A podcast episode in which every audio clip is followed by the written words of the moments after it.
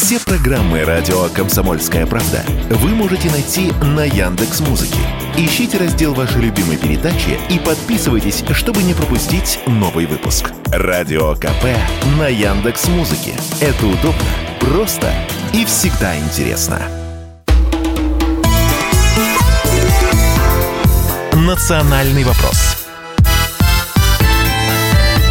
Приветствуем всех, кто слушает радиостанцию «Комсомольская правда» в Москве, других городах вещания. Как всегда, по воскресеньям в прямом эфире в это время выходит программа «Национальный вопрос», а это значит, что в студии ее ведущий Андрей Баранов. Здравствуйте, и Елена Афонина. Вы знаете, в наших программах мы очень часто касаемся темы миграции и, собственно, эм, того э, порой беспредела, которые устраивают новые граждане России. Начинаем критиковать э, власти, говорить о том, давайте внимательно следить, э, каким образом люди получают гражданство Российской Федерации. Э, ну и вскрываются определенные мошеннические схемы. Вот на этой неделе одна из них в очередной раз была вскрыта. Там задержали очередную преступную, ну, скажем так, группировку, которая помогала делать паспорта граждан Российской Федерации людям, которые ни слова по-русски не знают, но, тем не менее, в общем, получали и паспорт, и, э, соответственно, все блага. Ну, а при этом есть те, кто искренне не просто любит Россию, а Россия – это единственная возможность людям выжить. И это действительно так. Это не красивые слова, это реальность.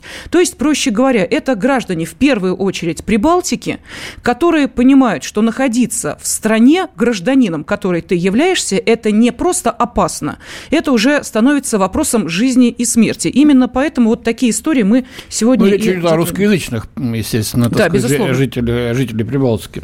Так вот, эм, только что, ну как, буквально на днях...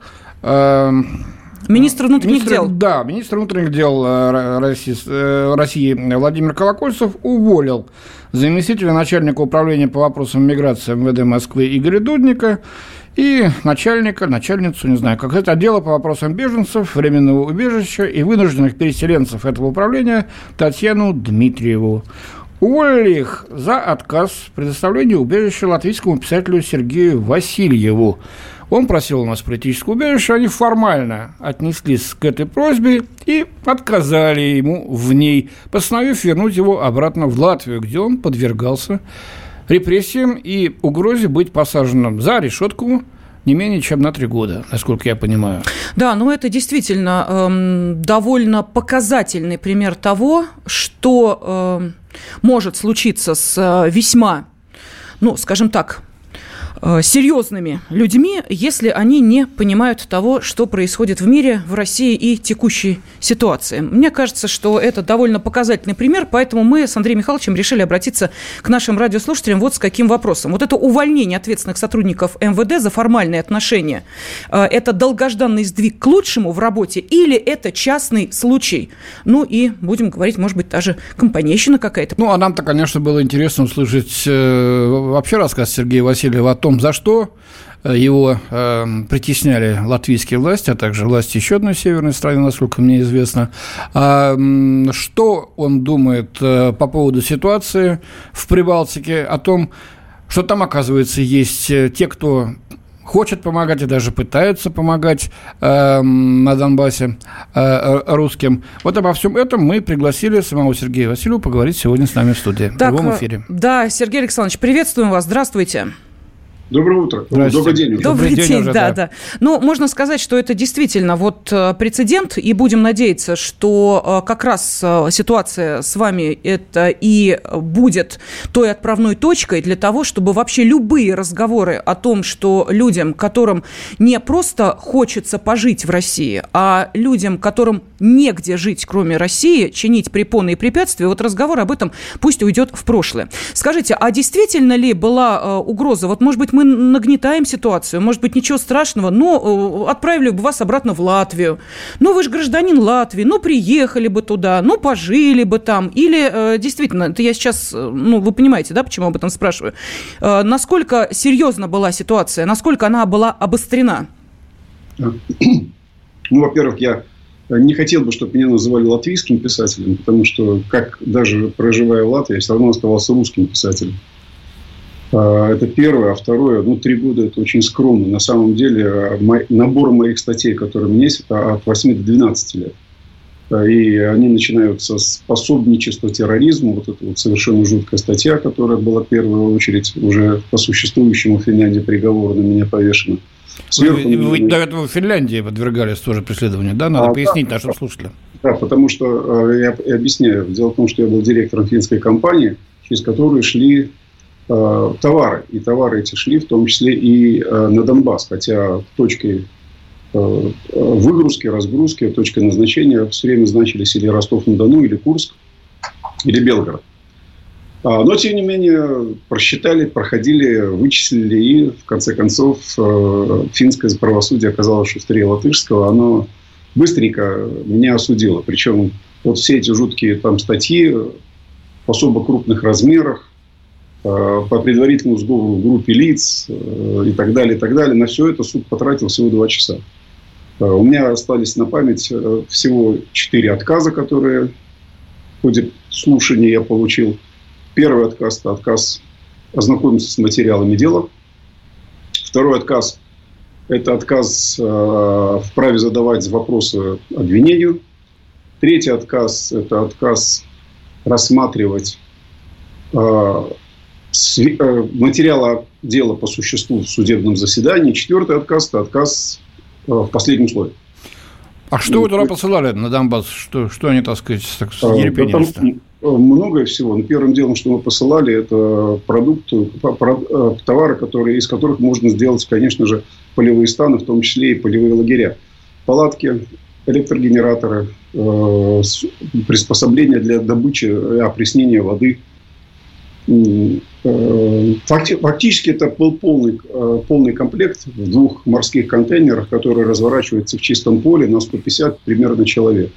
То есть сходу можно полбатальона таким образом разместить. Ну, вот это вот то, что я писал. Ну, если полбатальона, то у финнов, конечно, появились сразу а, подозрения. Если бы речь шла просто о гуманитарных поставках, им было бы, наверное, сложнее это а, сделать. А, это, это, это, абсолютно, это абсолютно сельскохозяйственная продукция которая всегда применяется для того, чтобы развернуть в чистом поле какой-то временный пункт пребывания для тех, кто занимается сельским хозяйством. Они прекрасно работают в Голландии, в Испании, и в той же Финляндии, именно как сельскохозяйственные э, станы временно. И мы понимаем, что речь идет о 2014-2015 годах, то еще задолго до э, специальной военной да, операции. И, и до, до это, это вот, да, именно так, так. Вот, когда только-только стартовала вот эта беда в Донбассе, когда началась война, очень много людей начали помогать Донецку и Луганску. Очень много. И, конечно, первые там полгода э, власти были в шоке, они не знали, что с нами делать, а таких людей, и даже, скажу так, не только русские, и латыши помогали. А потом был сбит вот этот Боинг нацистами. И э, с, с облегчением выдохнули власти Европы, объявив сразу моментально Донецк и Луганск террористами, она, соответственно, пособниками террористов. Все очень простенько. Ну, а потом уже да, слушаю вас. Сергей Александрович, возникает вопрос. Вот вы э, видели всю эту динамику, э, сконцентрированную буквально в нескольких годах. Вот как можно было уместить э, за это время вот этот путь от, э, ну, скажем так, э, более-менее желания уживаться на одной территории с русскими до абсолютной ненависти к русским, которые сейчас демонстрируют в странах, ну, в первую очередь, Прибалтики, потому что мы об этом говорим. Вы знаете, ненависть, она была всегда, ее, она просто сейчас выплеснулась. Вот когда мы еще скажем так, были в относительно э, в состоянии холодной войны. Очень многие, с кем я разговаривал здесь, в России, не верили на слово, говорили, что мы сгущаем краски, что неправда. Мы приезжали в Юрмалу, отдыхали, с нами разговаривали на русском языке, очень любезные люди. Два раза, три раза, там, пять раз приезжали, поэтому все это вы врете. А на самом деле вот эта ненависть, она всегда была, она всегда присутствовала, просто на чуть-чуть по-другому выражалась.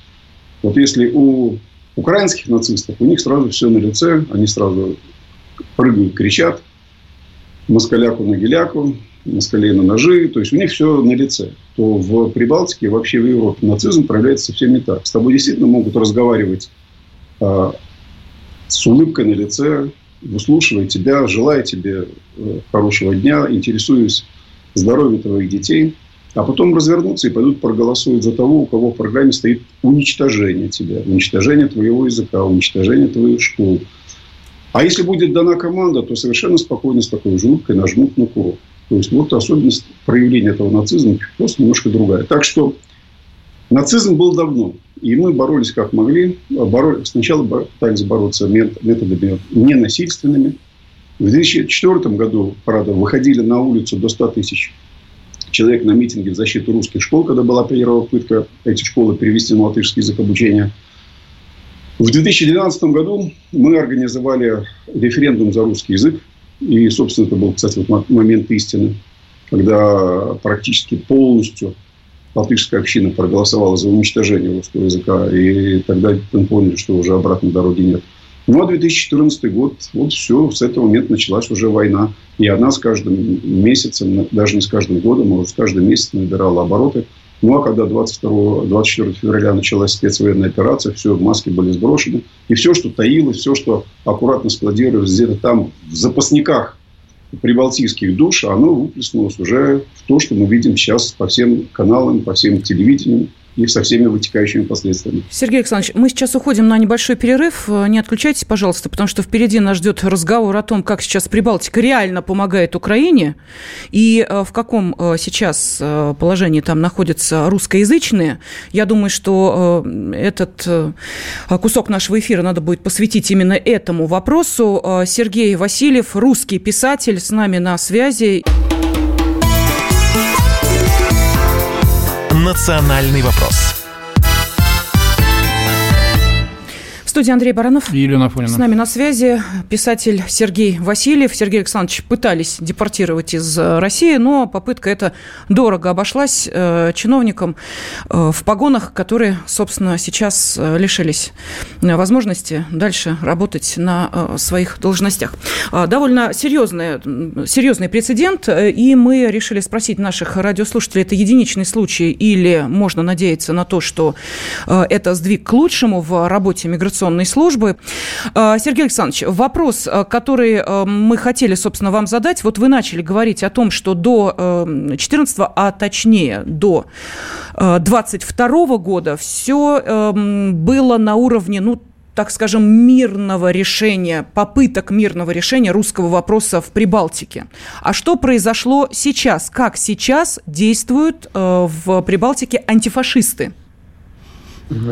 Ну, после, после 24 февраля была уже объявлена открытая война, и нацисты, которые находятся у власти, уже не скрываясь, говорят, что окончательное решение русского вопроса – это, собственно, есть их цель. А кроме этого, конечно же, они очень хотят повоевать и делают заявления. Вот недавно совершенно премьер-министр, гражданин США, кстати, сделала заявление, что мы обязательно будем воевать с Россией. Так что здесь вопросов уже нет. Они готовятся к войне, готовятся серьезно. И мы постараемся в этом деле им помешать. Каким, каким, как, да. как только да. можем. Например? Что, да? Например, каким образом вы ну, можете помешать им? Рассказываю. А, первым делом а, антифашистами Прибалтики вскрыто перемещение из Украины на территорию Прибалтике биолаборатории. Мы вычислили, где они находятся, где они сейчас э, перестраиваются, полностью их локализацию и выявили всех, кто причастен к этому делу. Второе. Мы полностью вскрыли э, расположение нынешних э, перемещаемых, опять же, ближе к границам России э, вооруженных сил НАТО. Например, э, то, что около города Тапу размещены Хаймарсы, целый дивизион – и на прошлой неделе еще два Хаймарса появились около города Краслова. А они, по оперативным данным, нацелены на Новополоцкий химкомбинат, э, Новополоцкий нефтеперерабатывающий завод, в частности, на емкости с высокотоксичными э, веществами. Также мы скрыли один из батальонов Азова, который тоже перемещен на территорию Латвии и в настоящее время базируется на Адышском полигоне. Сергей, Сергей, Сергей Александрович, прошу прощения, Азов – террористическая организация, запрещенная в нашей стране. Да, пожалуйста. Угу. Оговорочка. А, так вот, вот все эти, все, вся эта информация стекается ежедневно э, на наш э, общий э, портал, который мы потом, естественно, передаем соответствующим спецслужбам. Ну и последнее, что мы делаем, мы выявляем тех граждан Прибалтики и вообще Европы, кто воюет на территорию Донбасса против России, составляем списки, передаем в Следственный комитет Российской Федерации. Да. Уже шесть, уже шесть э, заявлений мы передали, э, где мы э, переписали не только тех, кто воюет, но и тех, кто производит, снабжает их вооружением. Ну, в общем, вы ходите по лезвию, по лезвию бритвы. В общем-то, то, что вы делаете, это, конечно, правильно с точки зрения России, и это очень ценно, но с точки зрения латвийских властей это шпионаж. Вот, и тут сложно, так сказать, что-нибудь им возразить. Ведь они на вас вешают и пожарными на американском заводе дронов под Ригой, то, то, ну, тоже якобы дело рук э, пророссийских террористов каких-то. Вот, еще и это будут доказывать. Это чуть ли не пожизненное заключение. Как вообще в таких условиях-то такую деятельность вести? Так война ведь. Война, это правда. А вот насчет биолаборатории, хорошо бы эти данные, в общем-то, местному населению подкинуть, сказать, вот, ребята, посмотрите, вот этот хуторок или вот эту фабричонку, смотрите, что тут может быть. Э, ковид вам по- а покажет, покажется ерундой. Простите, биолаборатории в Армении и в Казахстане кого-то смущают? Ну, я не знаю, что это Армения и Казахстан, а здесь другой менталитет немножко, и никому не охота, не охота так сказать, заразу подцеплять. А, Сергей Александрович, а, оставайтесь с нами на связи, потому что сейчас мы а, продолжим разговор, чуть-чуть его расширив. То, что вы говорите про Латвию, а мы хотим еще затронуть э, тему Эстонии и Литвы. И политолог, шеф-редактор портала РУ Балтик.ру Александр Носович с нами. Александр, здравствуйте. Добрый день. Добрый день. Ну вот а, сейчас мы, а, честно, вот я впервые слышу вот от Сергея Александровича о том, что вот такая деятельность э, ведется а, во благо России и специальной военной операции на территории Прибалтики. Люди действительно подвергают свою жизнь не просто, вот знаете, виртуальной опасности, ах, мы за русский мир, здесь действительно речь идет о реальной помощи. Это касается только Латвии или такие примеры есть и в Литве и Эстонии? Я знаю совершенно точно такие примеры в Эстонии а, и слышал о подобных примерах в Литве. А, но, с вашего позволения, в эфире вашей программы озвучивать их не буду, потому что для людей, которые находятся там, одно упоминание об их деятельности а, в средствах массовой информации – это гарантированный арест. А, пусть они продолжают свою работу, это работа во благо прежде всего населения этих стран.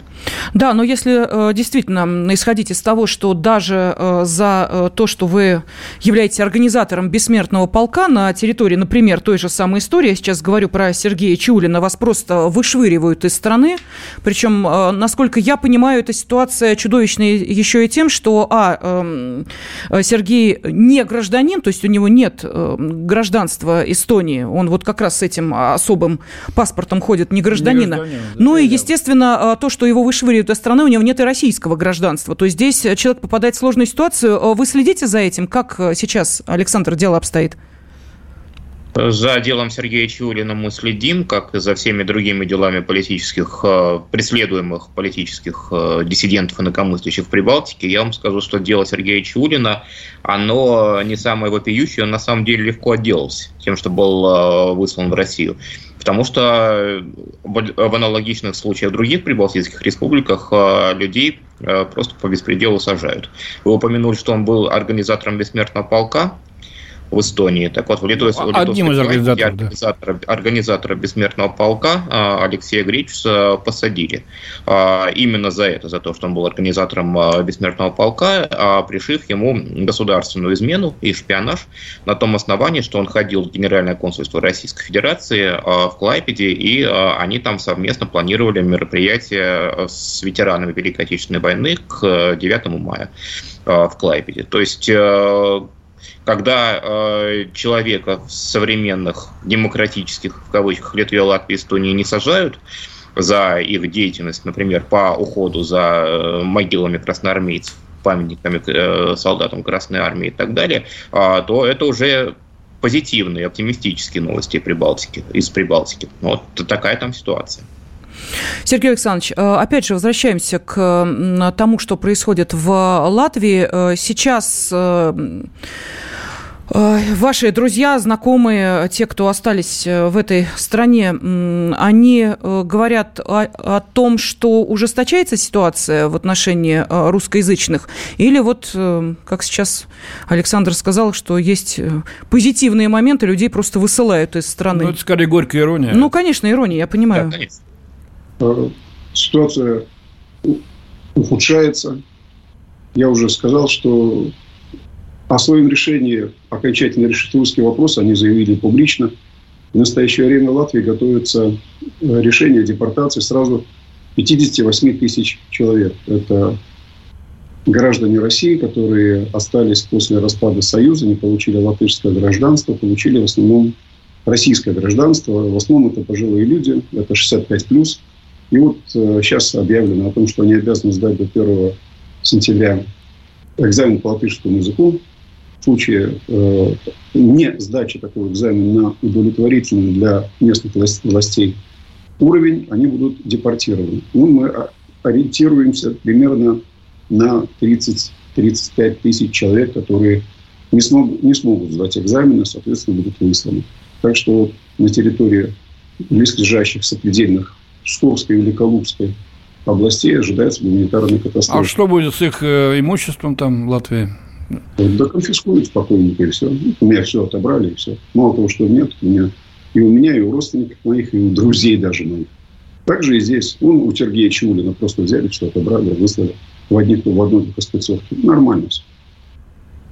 Но ну, Даже мы, слов-то нету. Э, да, воспринимали, знаете, как э, какой-то такой черный юмор, вот эту инициативу властей Латвии, конфискованные у пьяных автомобилистов э, машины отдавать на благо ВСУ, ВСУ да, да воспри, восприняли это, ну, знаете, как, ну, совсем там с ума посходили, но то, что вы говорите, это, это не просто правовой беспредел, а это, это демократическая страна? А, вот, вот разрешите сразу прокомментировать. Угу вот это было, это на самом деле начало твориться задолго до спецоперации, даже задолго до Донбасса. Если ты проявлял какую-либо нелояльность, первое, что с тобой случалось, если ты где-то позволил себе неправильно оценить э, власти и уж тем более замахнуться на самое святое, на НАТО или на англосаксов. Первое, что с тобой происходило, у тебя закрывали все счета, отзывали все кредиты с этого момента ты не мог устроиться никуда на работу. Вокруг тебя создавалась такая выжженная земля. Мало того, что у тебя начинались, начинались проблемы, то есть ты фактически отключался от системы жизнеобеспечения. От системы жизнеобеспечения отключались все те, кто, кто с тобой контактировал. Понятно. Через какой-то... Понятно. Ты перестал даже звонить кому-либо из знакомых, потому что точно знал. Ты им позвонишь, все. И у них тоже будет арест, конфискация и внесение в черный список. Сергей Александрович, спасибо огромное, что вы приняли участие в нашем эфире. Сергей Васильев, русский писатель, ну, мы надеемся, в скором времени гражданин России, был с нами на связи. Александр Настович, и просим еще остаться на следующую часть. Национальный вопрос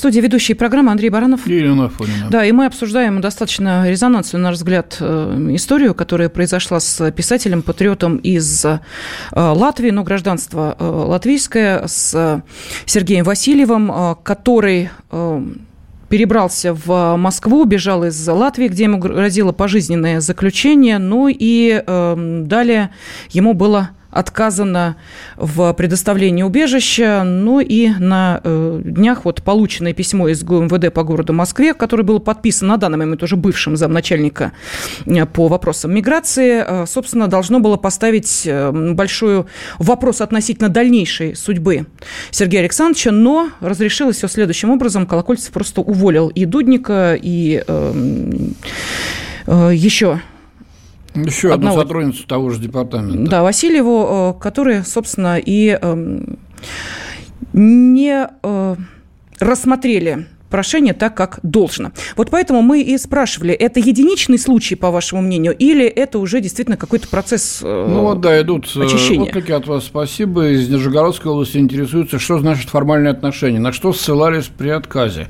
Ну, это нам неизвестно, но, видимо, так сказать, какая-то крючкотворная там была позиция использована, возможно, она уже устарела и была дезавуирована министром. А, значит, пишет нам Олег, Краснодарский край. Тысячи людей сталкиваются с препонными трудностями при получении гражданства, и чиновникам ничего не было. Вот если проблема с гражданством у артиста, футболиста, княгини или писателя-патриота, трепещите чиновники. Ну, писатель-патриот в данном случае действительно мог загреметь на много лет в тюрьму и просил политического убежища, а не просто гражданства. А его, так сказать, эти вот эм, бюрократы оттолкнули. А, и, кстати, область, да, да, я могу сказать вот этому нашему слушателю, что если бы не разошлось достаточно гневное видео в телеграм-каналах друга Сергея Александровича, благодаря, собственно, которому он в Москве и устроился, вот его активность, наверное, и помогла в этой ситуации, то я боюсь, что судьба Сергея Васильева была бы незавидной. Константин, Свердловская область, конечно, это сдвиг к лучшему, так считает. Юрген из Финляндии говорит, вроде же приняли положение лишь по происхождению родителей и знанию даже русского языка давать российское гражданство без проволочек. И это только на бумаге, ну, как видим, не только на бумаге. Ну и очень много здесь, значит, э, гневных э, э, ваших постов по поводу прибалтов и их политики. И вопрошаю, зачем мы вообще им помогали в советское время, чтобы потом вот это все получить. Ну, это, это довесочек к да. истории. Сейчас с нами по-прежнему на связи политолог, шеф-редактор портала РУ Балтик.ру Александр Александр Настович. Э, Александр, вот поскольку специально э, сказали спасибо Сергею Александровичу Васильеву, он э, человек интеллигентный и попросил, собственно, не обсуждать с ним, доволен он, недоволен этой ситуацией. Он сказал, что не хочу я об этом говорить, потому что всегда неприятно, когда кто-то эм, страдает, э, даже если получает наказание заслуженно. Но, тем не менее, вот Сергей Александрович сказал о том, что э, вполне вероятно эм, нашей стране может угрожать ну, вот такая достаточно сложная ситуация, если решение по русскому вопросу в Прибалтике будет именно такое. Русские пошли вон из страны, неважно, Латвия это, Литва или Эстония. Какие, по вашему мнению, шаги сейчас нужно заранее предпринимать ну, нашим властям, чиновникам, я не знаю кому? Потому что ситуацию, когда высылали людей из России по решению украинского суда, люди, которые помогали Донбассу, которые воевали в Донбассе с 2014 года, их просто вышвыривали из нашей страны на основании решения украинского суда, где они значились террористами. Вот только спецоперация смогла это исправить. И разрыв вот этих связей на э, уровне уровне там, э, внутренних дел и так далее. Вот что у нас с Прибалтикой в этом смысле? Есть какие-то договоренности? Мы будем по-прежнему высылать э, людей на основании решений там, прибалтийских судов и так далее? Договоренности у нас есть э, со всеми тремя, раз мы их признаем в международно-правовом аспекте.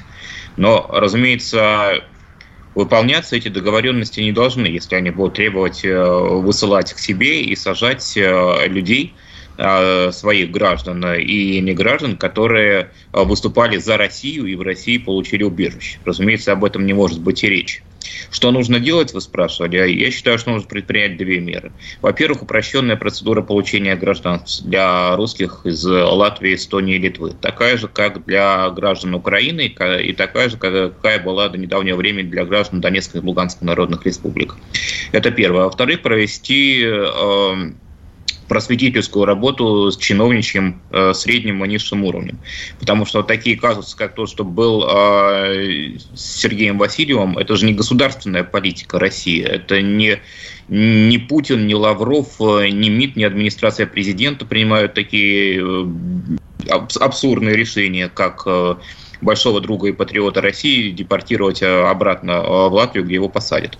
Это решение приняли э, какие-то мелкие чиновницы из одной из московских управ, которым а, было тупо лень вчитываться а, в личное дело человека, изучать его обстоятельства его биографии, которые просто придрались каким-то запятым при оформлении документов. А вот с людьми, которые у нас на низовом уровне отвечают за реализацию реализацию миграционной политики.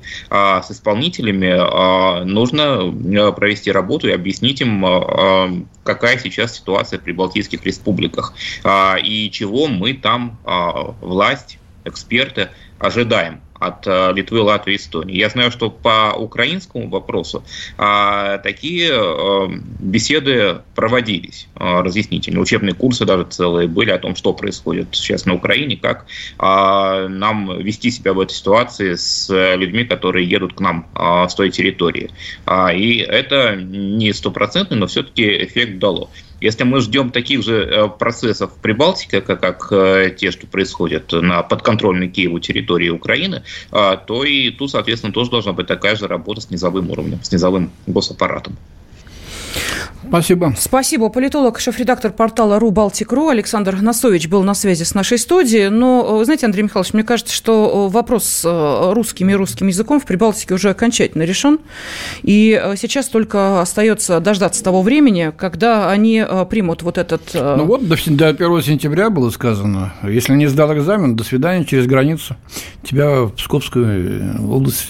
Да, но смотрите, если с Прибалтикой дело решено, то как изворачивается выкручивается Украина из последних сил, а, желая все-таки эм, сохранить а, вот ту русскоязычную часть Украины, а, которая сейчас э, продолжает говорить на э, своем родном языке, но при этом, как мы понимаем, должна быть в политической плоскости притянута именно к вот э, ну, а этому нацистскому решили, режиму. решили приватизировать русский язык и нашу историю, сказав, что на самом деле это украинский изначальный язык и украинская история. Потому что если в той же Эстонии премьер Кая Калас говорит, что мы переписали все свои учебники по истории, а Россия все еще учится по советским учебникам, то есть мы разбежевались полностью, то здесь господин Арестович, известный отставник сейчас уже, да, бывший советник э, главы офиса президента Зеленского, вот выдал эскападу, сказав, что на самом деле настоящие русские – это украинцы – 302 года назад, говорит он, произошла главная в мировой истории кража, присвоение названия Русь, Россия по-гречески, Московией. После этого украинский вопрос для России стал главным. 300 лет Московия пытается нас уничтожить или сделать так, чтобы мы забыли, кто на самом деле наследники Руси, написал Арестович. Для этого была проделана, говорит он, масса фальсификаций, а нам был привит комплекс жертвы, который мы поломали в начале военного конфликта. Наш отказ от своих корней, от наследия Киевской Руси, то, о чем мечтает Москва. Вот так, ну вот, приватизировать, сказал Арестович, э, пытались, понимаешь ли, русскость и русский язык. Политолог, декан факультета медиакоммуникации Московского государственного института культуры Юрий Кот с нами на связи. Юрий Владимирович, здравствуйте. Здравствуйте. Здравствуйте. А вот вопрос интересный. А что ж так Арестович вдруг то объявляет, э, что те, кто хотят запретить э, русский на Украине, идиоты, а то говорит, что вот я прям по-русски говорю, то сейчас говорит о том, что, значит, ага, русский язык-то это наши корни, это, понимаешь, Московия нас приватизировала. Это что, что это за поворот на 180 ну, градусов? Знаете, когда я вижу э, Арестовича, я всегда вспоминаю Ильфа и Петрова, вот, бессмертное произведение его и «Золотой теленок», и «12 стульев». Вот там есть такое, такая фраза, говорит, они, говорит, видишь, они все ищут, говорит, э, и, и, и этот, говорит, ищет. Вот он как бы и он искал, понимаете, он искал себе образ, сценический образ, который можно было бы продать. Вот. Он предлагал себе в разных ипостасях, в разных ролях. Наконец-то его, похоже, купили. Э, говорят, Тимошенко вкладывает в Арестовича деньги. Юлия Тимошенко, которая уже по факту выходит в тираж, политическом э, истеблишменте Украины. Вот. А Арестович, как некий такой новый поводырь для русскоязычных граждан Украины, прежде всего вот того усеченного Юго-Востока, который у них пока еще остается, но я думаю, скоро они и без него останутся. Вот. Поэтому сейчас из него пытаются лепить новый политический проект, ориентированный на русских граждан Украины, которые живут там, которые уже перестали себя, может быть, ощущать как русские, но русское в них все равно живет, как бы и так или иначе там отсылки к истории, и какая, какое-то заигрывание с русской культурой, безусловно, русский язык. Вот, отчасти, хотя, обратите внимание, Арестович так аккуратно касается темы русской веры нашей православной. Вот, в общем, вот эта вот вся часть такая, знаете, купированная немножко, но тем не менее существующая на Украине, это достаточно серьезный электорат, который, если там присовокупить его к 10% имеющимся у Тимошенко, ну, может быть, чуть меньше, это еще там процентов 10-15, так что Арестович вполне может, э, если у него получится, если ничего экстраординарного не произойдет, и, вы, и выборы произойдут на Украине, Арестович вполне может рассчитывать на 15-17% вот такой партийный э, совокупный процент. Интересно. А, Юрий Владимирович, оставайтесь с нами на связи. Сейчас небольшой перерыв, буквально несколько минут, и мы продолжим обсуждать эту тему. Национальный вопрос студии ведущая программы Андрей Баранов. И Елена Афонина. На связи с нами политолог, декан факультета медиакоммуникации Московского государственного института культуры Юрий Кот. Вместе с Юрием Владимировичем мы сейчас э, обсуждаем тему приватизации кого и чем. То ли Украина э, русский язык приватизировала, то ли русские приватизировали у Украины русский же язык. Знаешь, Пойди ну, разберись да. по Арестовичу. Да. Смотрите, ну вот Прибалты сейчас э, ведут, уже дожимают, к сожалению, свою практику и политику искоренения русского языка вообще как такового. Разговаривать на нем уже нельзя будет нигде. Скажите, пожалуйста, на Украине это вообще физически можно сделать? Э, потому что ну, то, что казалось совсем недавно полной глупостью, мы сейчас смотрим, как это воплощается или пытаются воплотить в жизнь. Ваше мнение? Ну, смотрите, в Прибалтике э, ситуация сложилась так, как сложилась, прежде всего благодаря э, тому, что демографизация произошла этой страны, да, огромное количество населения выехало, уехало, вымерло и продолжает, кстати, вымирать. Вот, не случайно их называют там Прибалтийские Эмираты. Вот Украина движется, кстати, по тому же пути, если вы обратите внимание. То есть народонаселение там очень серьезно а, пошатнулось. То есть, э, во-первых, за счет миграционного процесса, который пошел на фоне сначала как бы э, госпереворота в 2014 году, потом э, усугубляющейся ситуации на Донбассе за счет гражданской войны. Сейчас с началом СВО еще новая волна эмиграции, причем как в Россию, так и в Европу. То есть сегодня на Украине там специалисты по по норме потребления хлеба насчитывают в районе 30 миллионов человек находится сегодня. Да, а что будет завтра, еще неизвестно, потому что те темпы, с которыми утилизируют прежде всего мужское население, да что там мужское, они уже и женщин 20-летних начали на передовую отправлять. Вы видели, да, эти кадры, как там едут в микроавтобусе, понянки украинские воевать с русней. В общем, а, это, этот процесс, он продолжается. Более того, нагнетается истерия, нагнетается ненависть ко всему русскому, обвиняют любого человека, который не просто симпатизирует, любого человека, который просто называет себя русским, или же относит себя в той или иной степени к э, русской самоидентификации, его моментально обзывают врагом народа, начинают преследовать, вплоть до того, что из э, особо таких стойких ребят, живущих там, которые никогда в жизни там не общались ни с ФСБ, ни, ни с э, там, ни ФСО России, ни с Министерством обороны, просто они себя на, на, на Украине живут, называли всегда русскими. Их хватают, как бы бросают в некий обменный фонд для того, чтобы потом менять э, на пленных украинских боевиков. В общем, этот процесс э, развивается, и он будет продолжаться до тех пор, пока, собственно говоря, мы не освободим э, русскую землю не, в рамках демилитаризации и денацификации, как сказал Владимир Владимирович в начале освободительной операции, да, пока мы не закончим начатое. Вот и все. Поэтому я вам скажу честно, там они же сейчас новую тему подали. Они сейчас хотят опять перевести, очередная попытка перевести украинский язык на латиницу. Это все как раз вот в рамках того самого кириллич, разрыва кирилличного общения, да.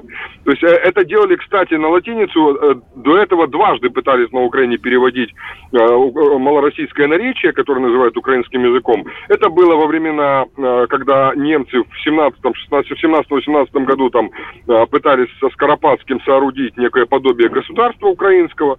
Вот, хотя сам Скоропадский не мог, не рассматривал никогда его отдельно от э, русской цивилизации. А потом фашисты. Фашисты, когда пришли в 1941 году, одной из первых э, задач пытались э, перевести украинский язык, существующий тогда, на латиницу, чтобы максимально оторвать, ментально оторвать э, эту часть русского народа, коренных, коренных русских малоросов, да, от великороссов, от всей остальной нашей А вот э, слово «еще» э, на латинском, как оно будет?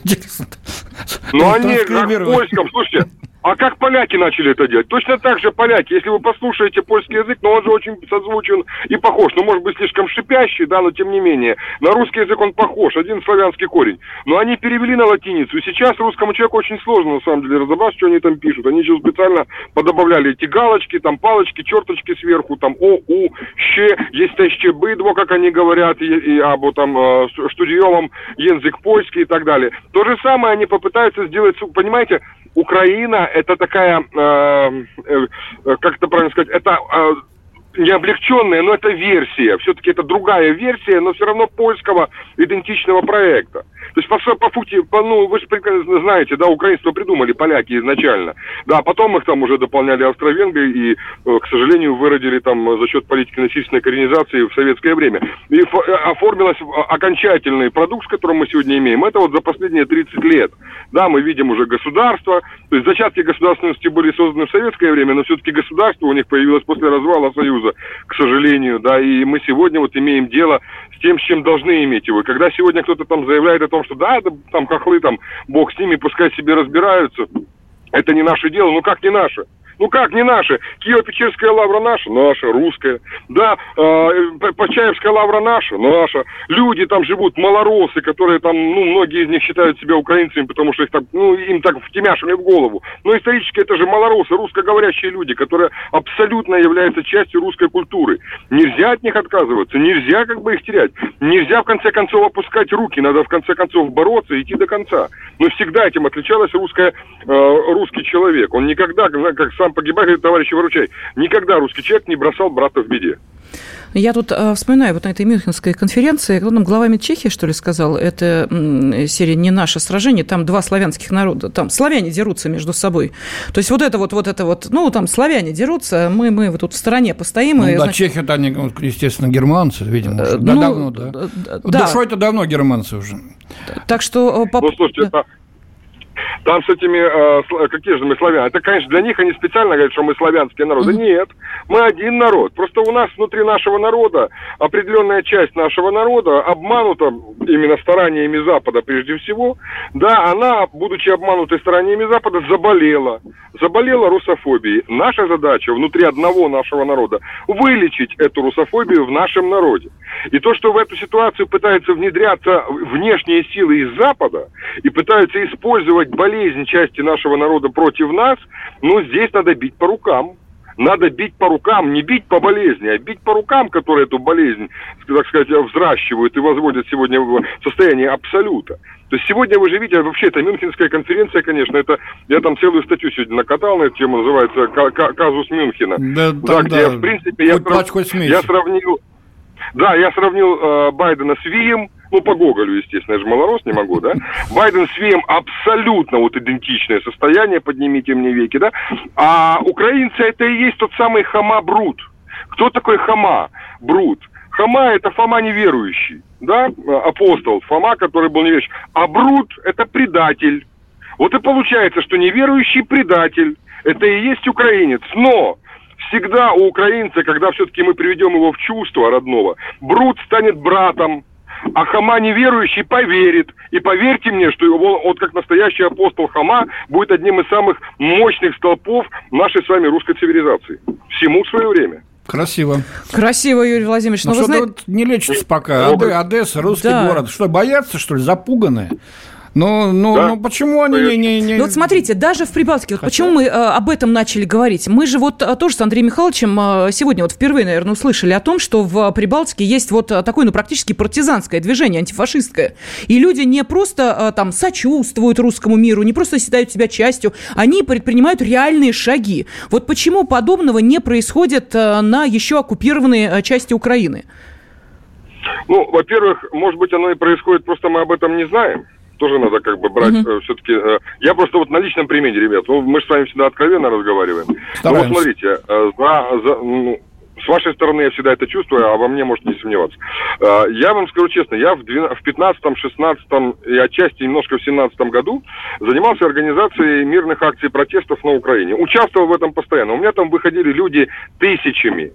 Вот э, были моменты, когда у меня там, например, вот в 2015 году, вы что-нибудь слышали об акции, которая прошла в Стольном Граде Киеве 2 мая 2015 года? И вышло причем больше пяти тысяч человек. Хоть кто-нибудь, хоть что-нибудь здесь, в России, об этом слышал? Я вам скажу, нет. Никто здесь об этом не рассказал. Поэтому, конечно же, складывается впечатление, что там никто ничего не делает. Не делает, потому что, с одной стороны, здесь наши, и так, поверьте мне, я не об одной такой акции могу вам рассказать. Я в своей книге об этом, кстати, там так коротко, но коснулся, что, к сожалению, не было такой поддержки, которая должна была бы быть. Но это вот вопрос, собственно говоря, к тем кадрам, которые у нас, как известно, хоть я к Сталину отношусь критически, но он правильно сказал, кадр решает все.